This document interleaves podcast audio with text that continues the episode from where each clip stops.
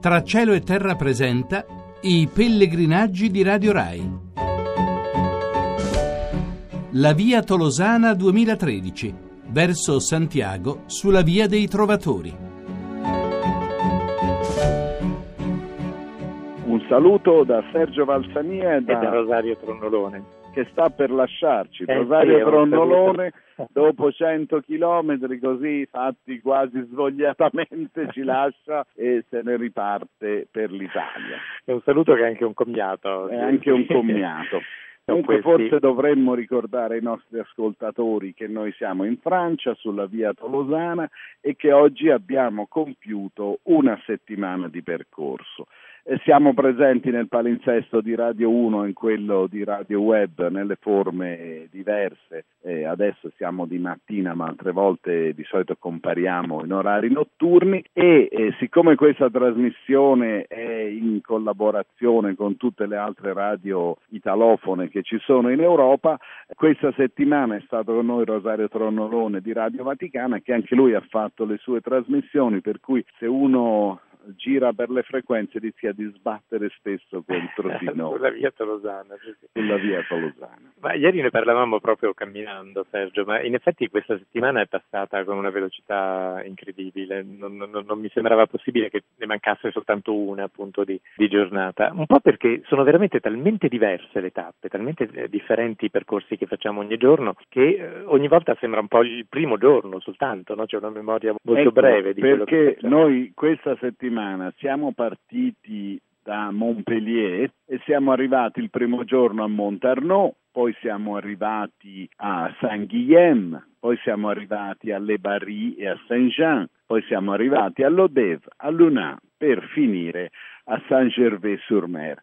E abbiamo fatto eh, ogni giorno fra i 15 e i 25 chilometri a piedi e abbiamo incontrato anche una serie di meraviglie in questi, in questi sei giorni. Sì, sì. Devo dire che la prima cosa che proprio mi ha colpito ed emozionato in maniera fortissima è stata la, la tappa di Saint-Guilhem, perché già la figura appunto di questo luogotenente di Carlo Magno, di questo soldato valorosissimo che aveva combattuto delle campagne lontanissimo dal suo paese, persino a Barcellona, era, era andato dappertutto, aveva riconquistato l'Aquitania per, per il suo re, che al ritorno da una di queste campagne militari aveva scoperto che sua moglie era morta, la sua amatissima moglie era morta che da questo momento aveva deciso di abbandonare il mondo, di allontanarsi completamente dal mondo e quindi naturalmente anche dalla vita militare, ritirandosi appunto in questa abbazia, quella, l'abbazia che allora era l'abbazia di Gelon, che adesso ha preso il nome invece proprio da, da Guillaume, aveva profondamente toccato già leggendo nella storia. Quando poi siamo andati in questo luogo, che è veramente un luogo di una bellezza straordinaria, di, una, un silenzio. Non solo l'abbazia, ma molto, tutto molto il borgo, che tutto. è molto ben conservato e praticamente non ha niente attorno, è rimasta solo la struttura medievale con queste due o tre lunghe stradine che portano alla piazza sulla quale si affaccia la chiesa del, del monastero e con una grande pace e con questo arco di montagne che la chiude e la protegge da tutte le parti.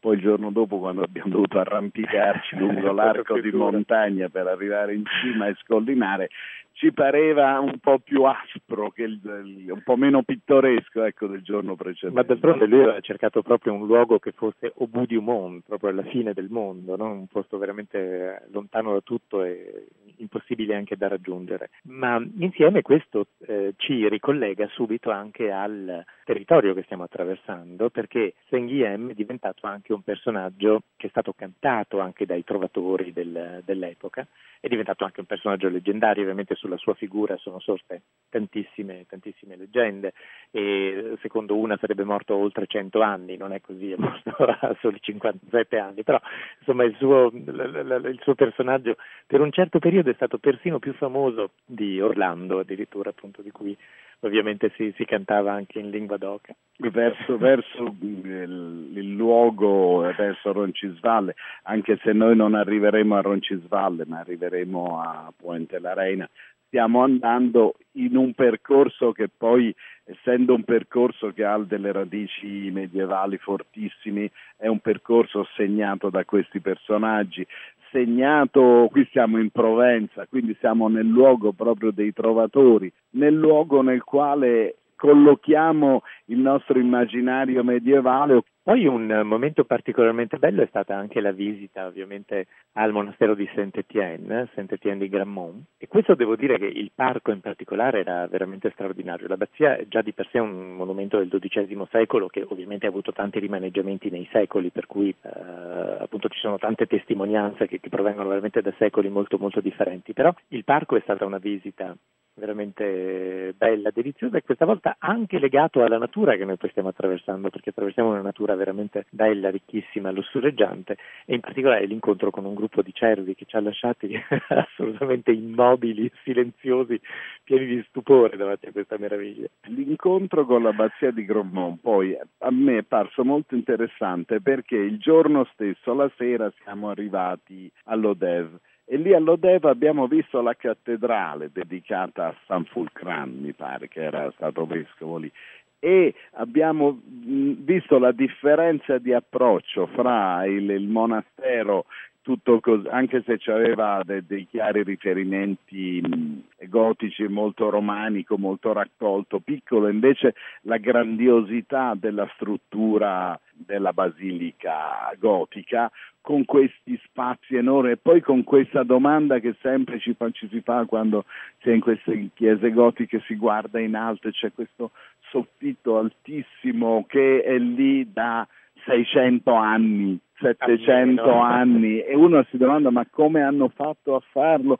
Come fanno queste cose a stare ancora in piedi? Cioè la, la solidità e anche la, la fede visionaria proprio che ha condotto i costruttori, perché queste non sono cose che sono state fatte in dieci anni, ci mettevano un secolo, un secolo e mezzo, quelli che cominciavano il lavoro sapevano che non l'avrebbero finito. Le cattedrali medievali e gotiche sono state inaugurate a pezzi, inauguravano un'ala, poi un'altra ala, ognuno cercava di completare un pezzettino. E, e, e c'erano queste due visioni del, del monastero raccolto in mezzo a un bosco e della cattedrale che domina la città sono assolutamente contemporanee e questo dava una, mi ha dato una grande impressione anche di pluralità e di una società viva, articolata, piena di cose. Poi all'Odev abbiamo avuto anche la, la, fortuna di dormire proprio nella casa natale di un musicista che io amo, che è Giorgio Rick, e che è legato al mondo del cinema perché ha scritto alcune colonne sonore indimenticabili. Lui faceva parte del gruppo dei Sei, era un amico di Jean Cocteau, aveva cominciato a scrivere musica appunto per gli spettacoli teatrali prima, poi per i film di, di Jean Cocteau e poi aveva scritto per film celeberrimi come Vacanze romane o eh, Bonjour Tristesse, Nevu Brahms e, e, naturalmente poi appunto i film di Cocteau, dicevo La Bella e la Bestia, Orfeo. E, e quindi insomma eh, questa è stata assolutamente una sorpresa, no? questo Hotel du Nord che aveva la targa, qui è nato Georges Ric.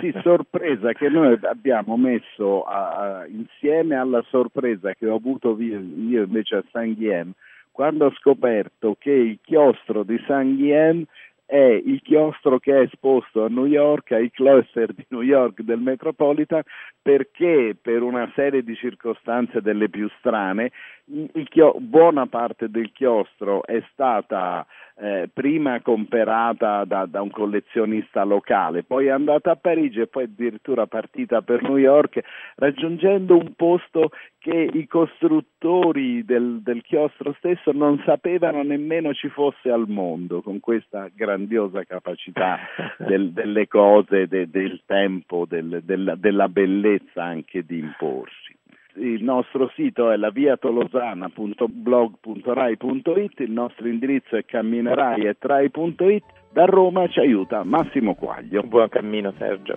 Grazie.